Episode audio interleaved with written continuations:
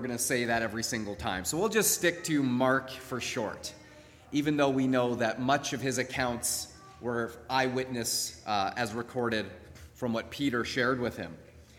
Now, Mark was writing his account specifically for a Gentile audience in general and a Roman, uh, Roman people in particular. And now, one of the things that Mark knew is that the Roman people specifically loved action. They were an action oriented people. So, a modern comparison would be you know, who loves a good action movie? Anyone going to put up their hands? Yeah. So, you who put up your hands up there, you're sort of like the Romans. You love action. You know, a, a long, boring drama, that's not your speed. You love an action movie. Well, that was the Roman people. They were the action movie junkies of their time. The only slight difference being that rather than watching movies, they watched their action often in bloody spectacles, such as in the Roman Colosseum or in other gladiator arenas that were dotted throughout the empire. And so Mark, he, knowing his audience, knows that they're not going to want a long, lengthy preamble. He jumps right into the action. And in Mark chapter 1 and verse 1, he boldly declares this statement that he's now going to spend the rest of the book proving. And his bold declaration is this the beginning of the gospel of Jesus Christ, the Son of God. Now, such an audacious claim right out of the gate that this man he was going to be speaking of, Jesus Christ, is none other than the Son of God. Now, that bold claim would immediately have caught the Roman reader's attention. And so they would want to see compelling evidence to back up such a bold claim. And so, for the next 16 chapters, Mark proceeds to pack in more of the miracles of Jesus per chapter than any of the other gospel accounts. In fact, the weight of, of miracle to teaching is heavily skewed towards the miracles and the actions of Jesus. And the reason principally Mark does this is to back up the initial claim that the Romans would have wanted to see divine miracles performed to back up that this man is, in fact, who he claims that he is, the Son of God. And so, most of you will already know that the word gospel means essentially good news. It comes from the Greek euangelion, which is also where we get evangelical from, or evangelism. And so, this gospel, good news, this is what he has come to proclaim that Jesus is the Son of God. He has come to earth to save us. And so, a claim this monumental to the Roman mind would have needed a lot of specific criteria to back up this claim. And one of them being that if someone as important as the Son of God has really and truly come to earth, he could not simply have just shown up on earth unannounced. This is far too big of a deal for him to just suddenly saunter onto the scene. There would have need to be a lot of things that happen first. And so, to the Roman mind, just as for any earthly king, the Son of God would have needed a herald. That is, someone to go ahead of him to clear the way, to smooth the path, and then finally to announce his triumphant arrival to the people. Now, while this idea of a, a, herald may be a bit foreign to our 21st century ears, for Mark's Roman audience, it would not have been foreign at all. Indeed, for the Romans, this was a part of their daily life almost, that, that it was just understood that when someone important, like a king or especially an emperor, was going anywhere, it was customary, in fact, it was expected, that they would send an entourage ahead, a herald specifically, who would go ahead of whatever the path was that the emperor was taking to tell the local populations get ready, clean things up, level the way, smooth the roads. In fact, there's a number of instances where they even had them build bridges and make new roads because the emperor wanted to take a specific route. So he's like, No, I'm not going out of the way there. I want to go this way, but there's no road. We'll build you a road. We will smooth the path. We will build a bridge for the emperor. And so this was something that was very clear in the Romans' mind. And then, of course, the herald would say, and last but certainly not least, have that welcoming party ready. That when he shows up, you will receive him with all the pomp and ceremony befitting of a king or of an emperor. And so Mark begins his account by immediately introducing this herald, this messenger who goes before the Son of God. Of course, we know that he was none other than John the Baptist. Now, John's own arrival on the scene was also not just something that came out of the blue or he walked onto the stage out of nowhere. In fact, John also had a herald. And the original herald of John the Baptist's arrival came centuries earlier, the Old Testament prophets specifically. And in Mark chapter 1, verses 2 and 4, Mark quotes a combination of the prophet Malachi and Isaiah to confirm John's credentials as that herald. And he writes and he quotes from Malachi and Isaiah, saying, I will send my messenger ahead of you, who will prepare your way, a voice of one calling in the wilderness. Prepare the way for the Lord, make straight paths for him. And so John came, baptizing in the desert region and preaching a baptism of repentance for the forgiveness of sins. And so here we see that John fulfilled this twofold prophecy of being both the herald of the Son of God as well as the trailblazer, the one whose voice calling in the wilderness would prepare the way for Jesus' arrival as that king, the Messiah, the Son of God. Now, in the year 1775, the American frontier was still wild and unsettled anywhere west of the Appalachian Mountains.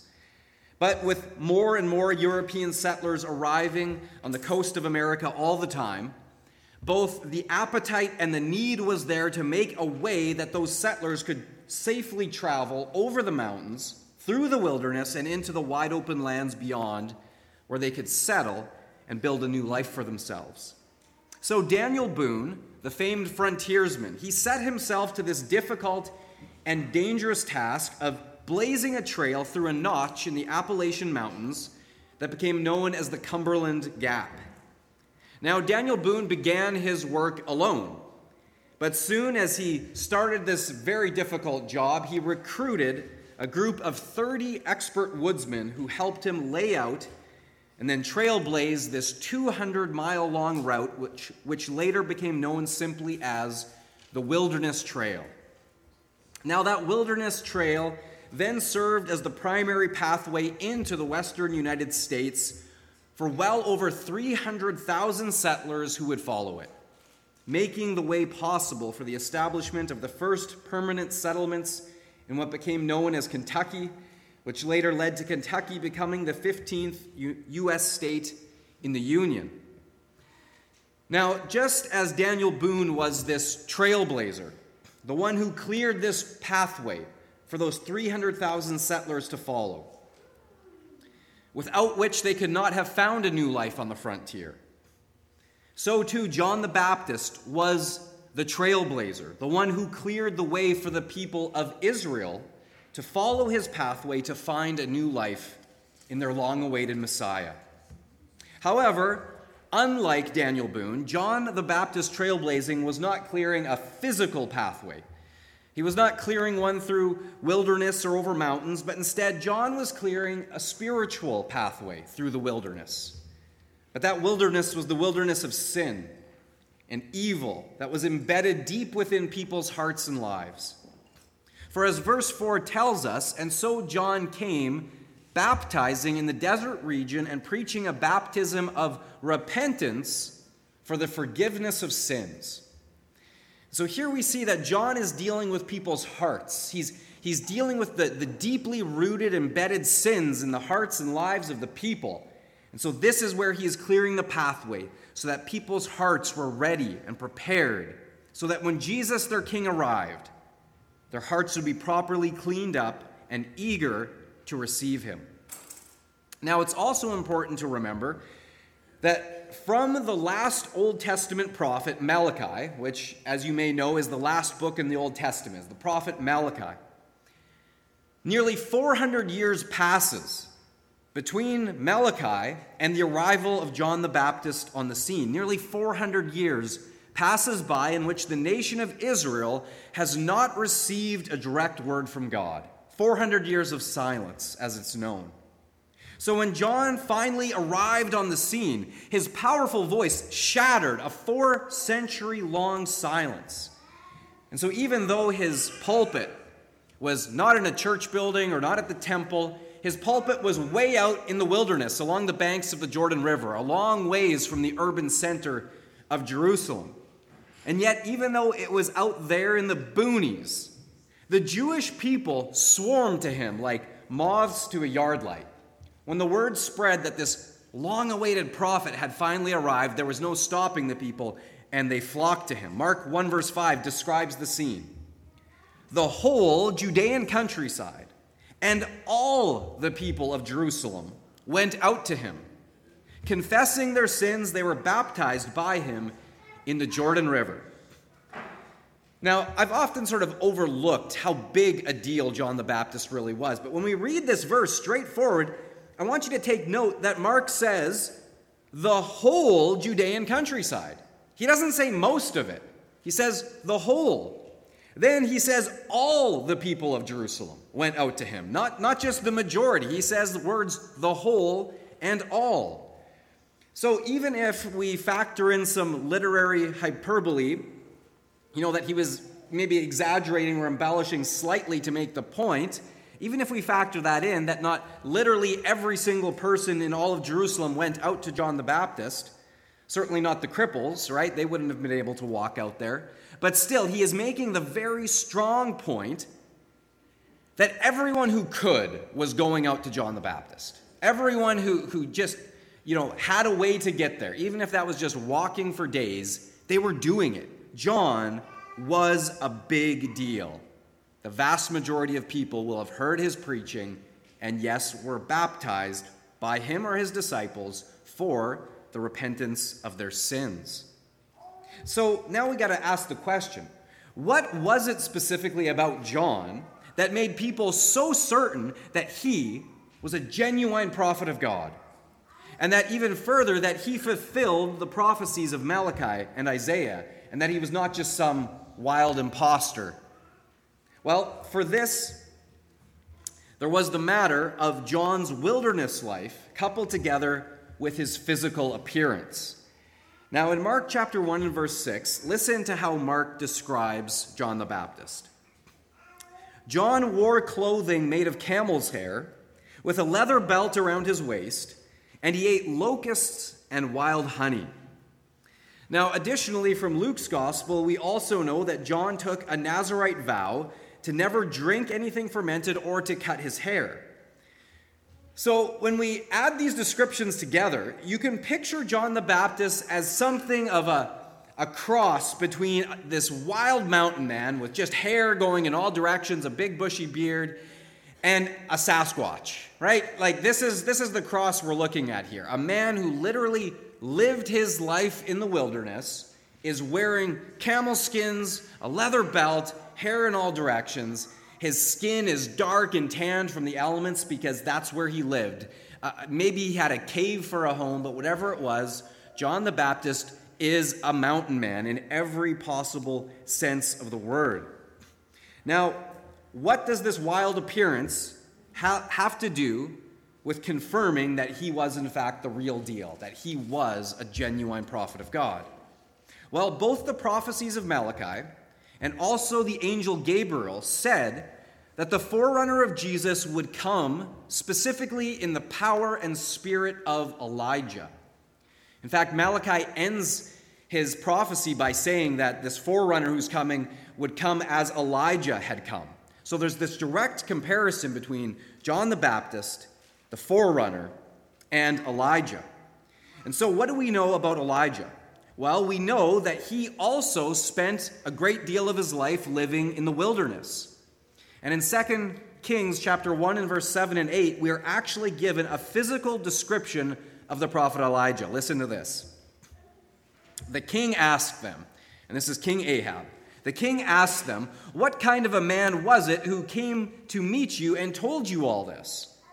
And they replied to him, He had a garment of hair and had a leather belt around his waist.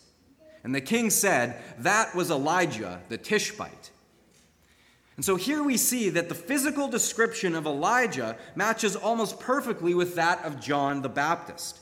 That he too was wearing a garment made out of hair, so an animal skin, and a leather belt around his waist. And yes, he too is a wild mountain man in appearance. And so when we put this together, that the people of Israel, they heard about John the Baptist. Then they went out and they saw this wild looking mountain man dressed in animal skins with a leather belt around his waist. And then on top of that, he's living off a diet of locusts and wild honey. And I love the one children's video where we, we see them take, you know, locust, which is kind of like a grasshopper, and the wild honey was because he dipped the grasshoppers in the wild honey, right? Like, mmm, tasty, right? You ever tried that? Anyone? Anyone want to admit that they've eaten a grasshopper? I once ate a grasshopper leg. I really did. I, I'll admit it. I did it. I didn't have the honey, though. It tasted terrible. I spit it back out. So I thought if John the Baptist could eat them, why can't I, right? So, but this is what he's living off of. And so they're, they're matching the description, what they know about Elijah, the prophecies, then they're coming out and they're seeing this man who seems to fit it to a T. The visuals are all correct. But then here's the final clincher. Just as Elijah was a prophet who confronted the sin of Israel. Remember their great sin. They had turned to Baal. And he was the man who stood against them and, and called them out. And there's the, you know, we looked at it last uh, two weeks back, the showdown on Mount Carmel and the fire from heaven and everything that was uh, involved with confronting the people in their sin. This is exactly what John the Baptist did. He didn't come to tell them that, oh, you know, God's happy with you, you're doing everything great. No, he came and confronted them in their sin. You are sinners. That was his message. Repent, for the kingdom of heaven is at hand. Now, John's message was simple, but it was powerful. Again and again, he confronted the people in their sin. And when even the Pharisees came out to see, like, who is this guy? Is he the real deal? He confronted them in their sin and he called them, You brood of vipers. Who warned you to escape the judgment to come? So, John the Baptist was not about sugarcoating anything. He came and confronted the nation in their sin with the message of repentance. And so, as the people heard this powerful preaching, it was as though they were hearing Elijah himself. And the result was that people responded in droves. They confessed their sins, they repented, and they were baptized by John in the Jordan River. But even though John the Baptist was a big deal to the people, we see that John never let any of this fame go to his head.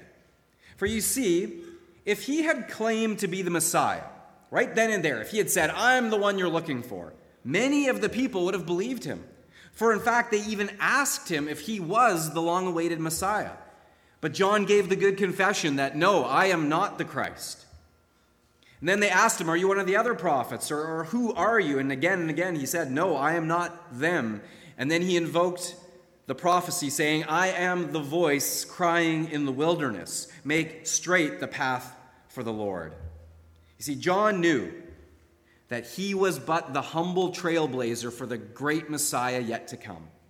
And in Mark 1, verse 7, it tells us this This was John's message After me will come more powerful than I, the thongs of whose sandals I am not worthy to stoop down and untie. I baptize you with water, but he will baptize you with the Holy Spirit.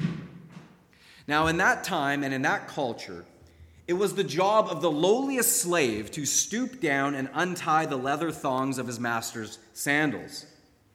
The lowest job, followed by washing his master's feet. But John claimed that the one who was coming, greater than him, that when he arrived, he wasn't even worthy to do the job of the lowest slave for the great master yet to come, not even worthy to untie his sandals. So for John, all of this fame, all of the people flocking to him, none of it meant anything to him because he knew his role, he knew his place, and he was ready and willing to humbly step aside and give all the honor and the glory and the spotlight onto Jesus the very moment he arrived. And that's exactly what John did. For in John chapter 1 and verse 29, we read The next day, John saw Jesus coming towards him, and he declared, Behold, the Lamb of God who takes away the sins of the world. John knew that his job was to be the trailblazer for Jesus. That was his role to announce his arrival, to point to him when he came. Behold, the Lamb of God who takes away the sin of the world. And then, once his job was done, he was ready and prepared to humbly exit stage left and allow Jesus to take center stage and have all the spotlight rightly focused on him. Now, there are many lessons that we can learn from the life and ministry of John the Baptist. Many lessons that we would do well to apply to each one of our own lives. But uh, out of all of them, I'll go over some of them quickly. There is his singular dedication to the Lord's glory. That was the only thing John cared about. There was his willingness to forsake all earthly pleasures and go and live in the wilderness, in fact, in order to fulfill his God given mission. Then there was his courage to confront the people's sin. He was not afraid, and we see that courage played out later on when he, when he confronts the king, and we see ultimately he loses his head for it. But his courage is incredible. Then we see that there is his humble dependency on God's power to transform lives. John knew that he couldn't change anyone. He knew that, yes, he gave a baptism unto repentance in the water, but the one who is coming, he was the one who was going to baptize with the Holy Spirit. That's where the real transformation was going to come, and John knew that. His job was just to prepare people for that day yet to come. And then finally, we see that there is his complete humility and humbleness. That the moment Jesus arrived, he pointed him out and, and he just stepped to the side. He said, he must, uh, he must increase, I must decrease and he got out of the way. Jesus was the one who received all the glory. So there's all of these lessons and more that we could glean from John's life. But this morning there is one primary lesson that I want to focus our attention on today, and it is this. Just as John was called to be a trailblazer for Jesus, to prepare the way that people could be in the right place in their hearts and minds to receive him. Just as John was called to be a trailblazer for Jesus, we too, you and I, are likewise called to be trailblazers for Jesus. Now, just to be clear, this does not mean that we're called to dress up in animal skins or never cut our hair or live off of a diet of locusts and honey, though if you want to try any of those things, go right ahead. But what this does mean is that, like John, you have some role to play. It might be a large role in some instances, or it might be a relatively small role. But you have a role to play in helping blaze the trail and prepare the way for someone to be ready and prepared to receive King Jesus and to put their faith in him as their Savior and as their Lord. Now, the, the simple truth is, I, I would be so bold as to say that for every last one of us present here this morning, every last one of us, there was someone in our lives who blazed the trail for us. Someone did that for us. Someone did that for you. And as we've already given tribute this morning, for a lot of us, that someone was our mother, as it was for me. Someone had to go before us to prepare us so that when that gospel message came, the conditions were right, the soil was right, that that seed of faith could land on good soil. And that then, watered by the Holy Spirit, does that, that work that only the Spirit can do. And we are born again as we repent of our sins and we put our trust, we put our faith in Jesus Christ. Someone went before us you know, the, the options are almost limitless of who those people could be. It may have been a parent, a grandparent, a pastor, a Sunday school teacher, a youth leader, a camp counselor, a sibling, or even just a close friend. But whoever it was, you had at least one person in your life who God used in that role of John the Baptist to prepare that way, to blaze that trail for you. And so, for all of us that know Jesus as the Lamb of God, who takes away not only the sin of the whole world, but takes away my sin. That's the one that really matters. That's the one that makes it personal. He takes away the sin of the whole world, but your name is included in that. Your sin is included in that. He takes away your sin and mine, and He's the only one who can do it. And so, for all of us that know Him that way, we should, like John, be pointing Him out to others. There's an old time Methodist evangelist named Sam Jones. And Sam Jones used to tell a story from the time when the great paddle wheel riverboats would be sailing up and down the Mississippi River. And, and as one would be headed south and the other would be headed north, and they would, they would have to very carefully navigate as they passed by each other. And at that time, it was just the common thing to do that as those great riverboats would pass by each other, the passengers on each side of the riverboats would gather out on the rails, up on the decks, and they would wave to the passengers in the other boat and, and look and see if there's maybe someone that they recognized.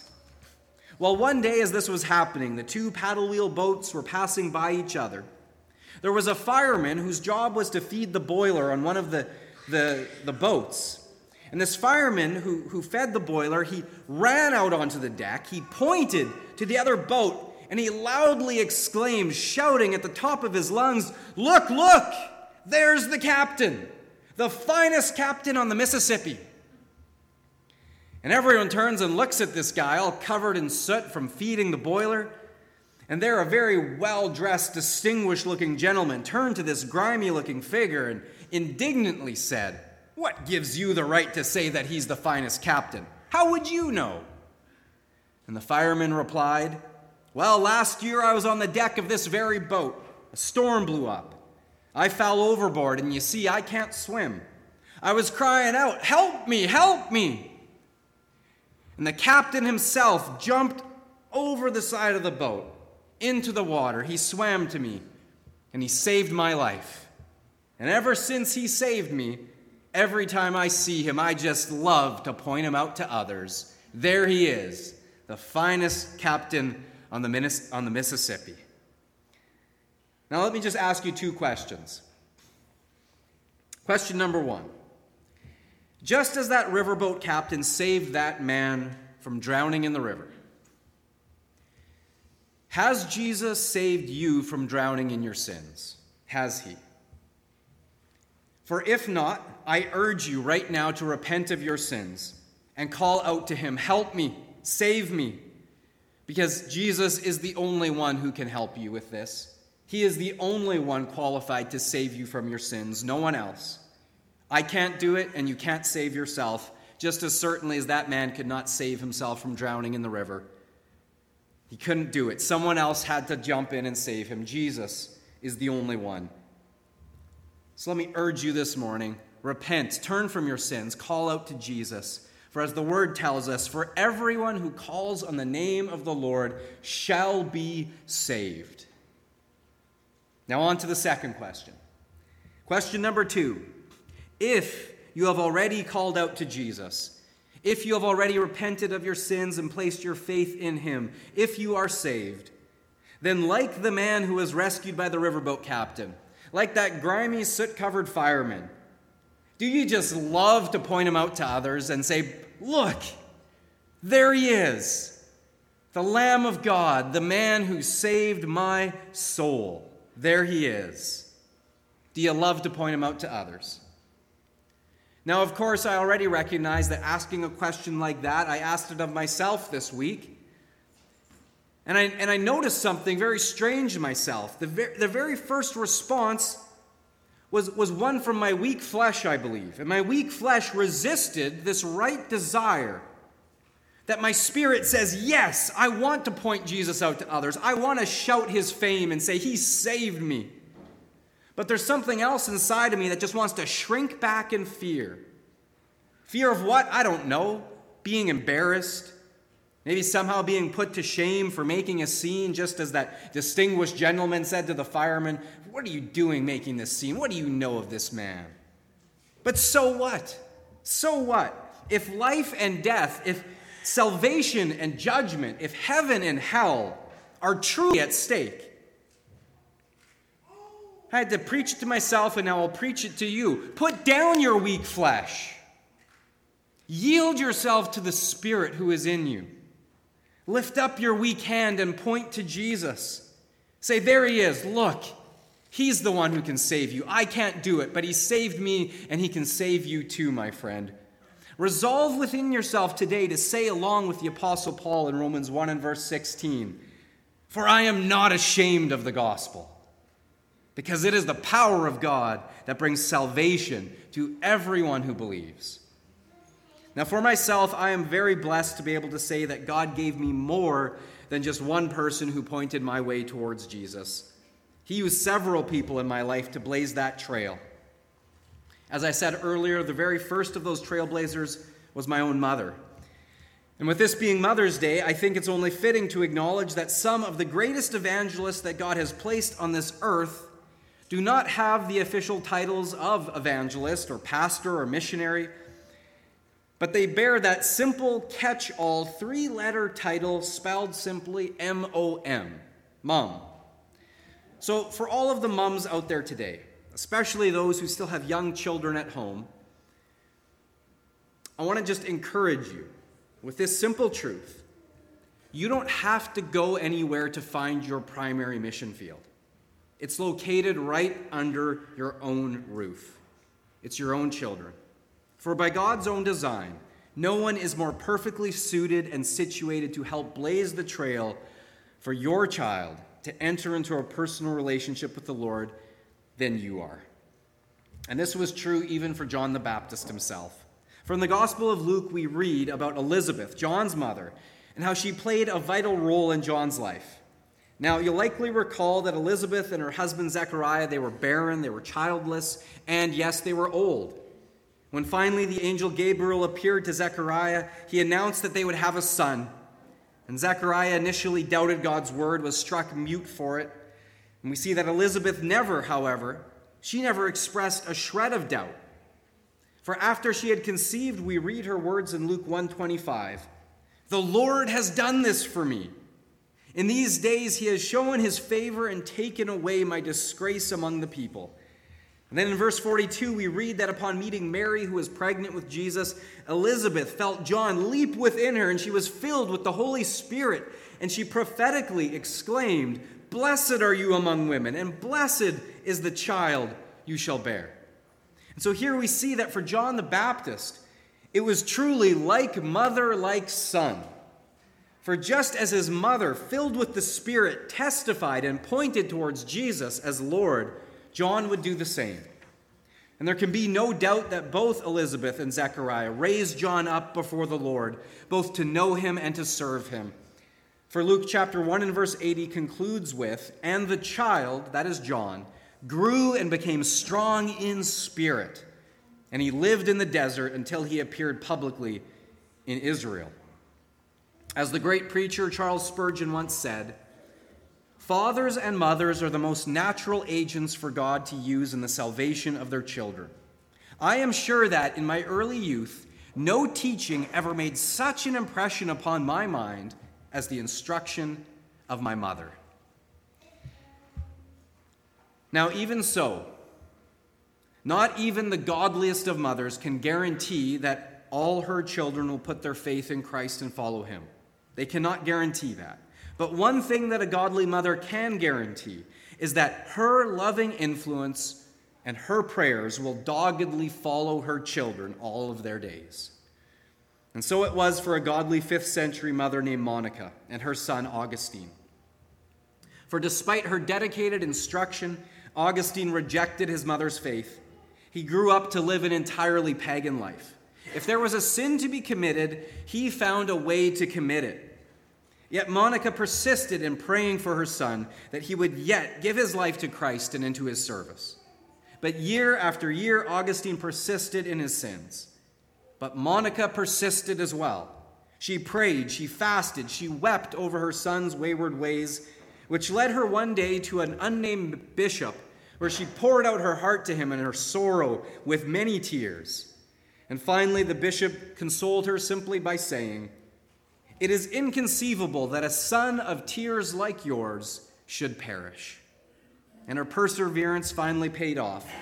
17 years of resistance later, One day, Augustine sat with a friend on a bench, weeping over the sorry state of his life. It was at that very moment that he heard a child singing a song coming from somewhere in a neighboring house. The child was singing over and over again Pick it up, read it, pick it up, read it. Well, that book lying next to him was, of course, none other than a Bible. And so he picked it up and he read it. And the very words that he read immediately penetrated his heart, convicted him of his sins, and that very day he repented. He placed his faith in Jesus, and he committed the rest of his life into his service. And Augustine did just that. He eventually became a church bishop, and through his writings, he became one of the most influential biblical theologians of all time. Such is the unique way that God uses a godly mother and her persistent prayers to help blaze the trail and clear the way for her children to come to Him, even when they are grown adults.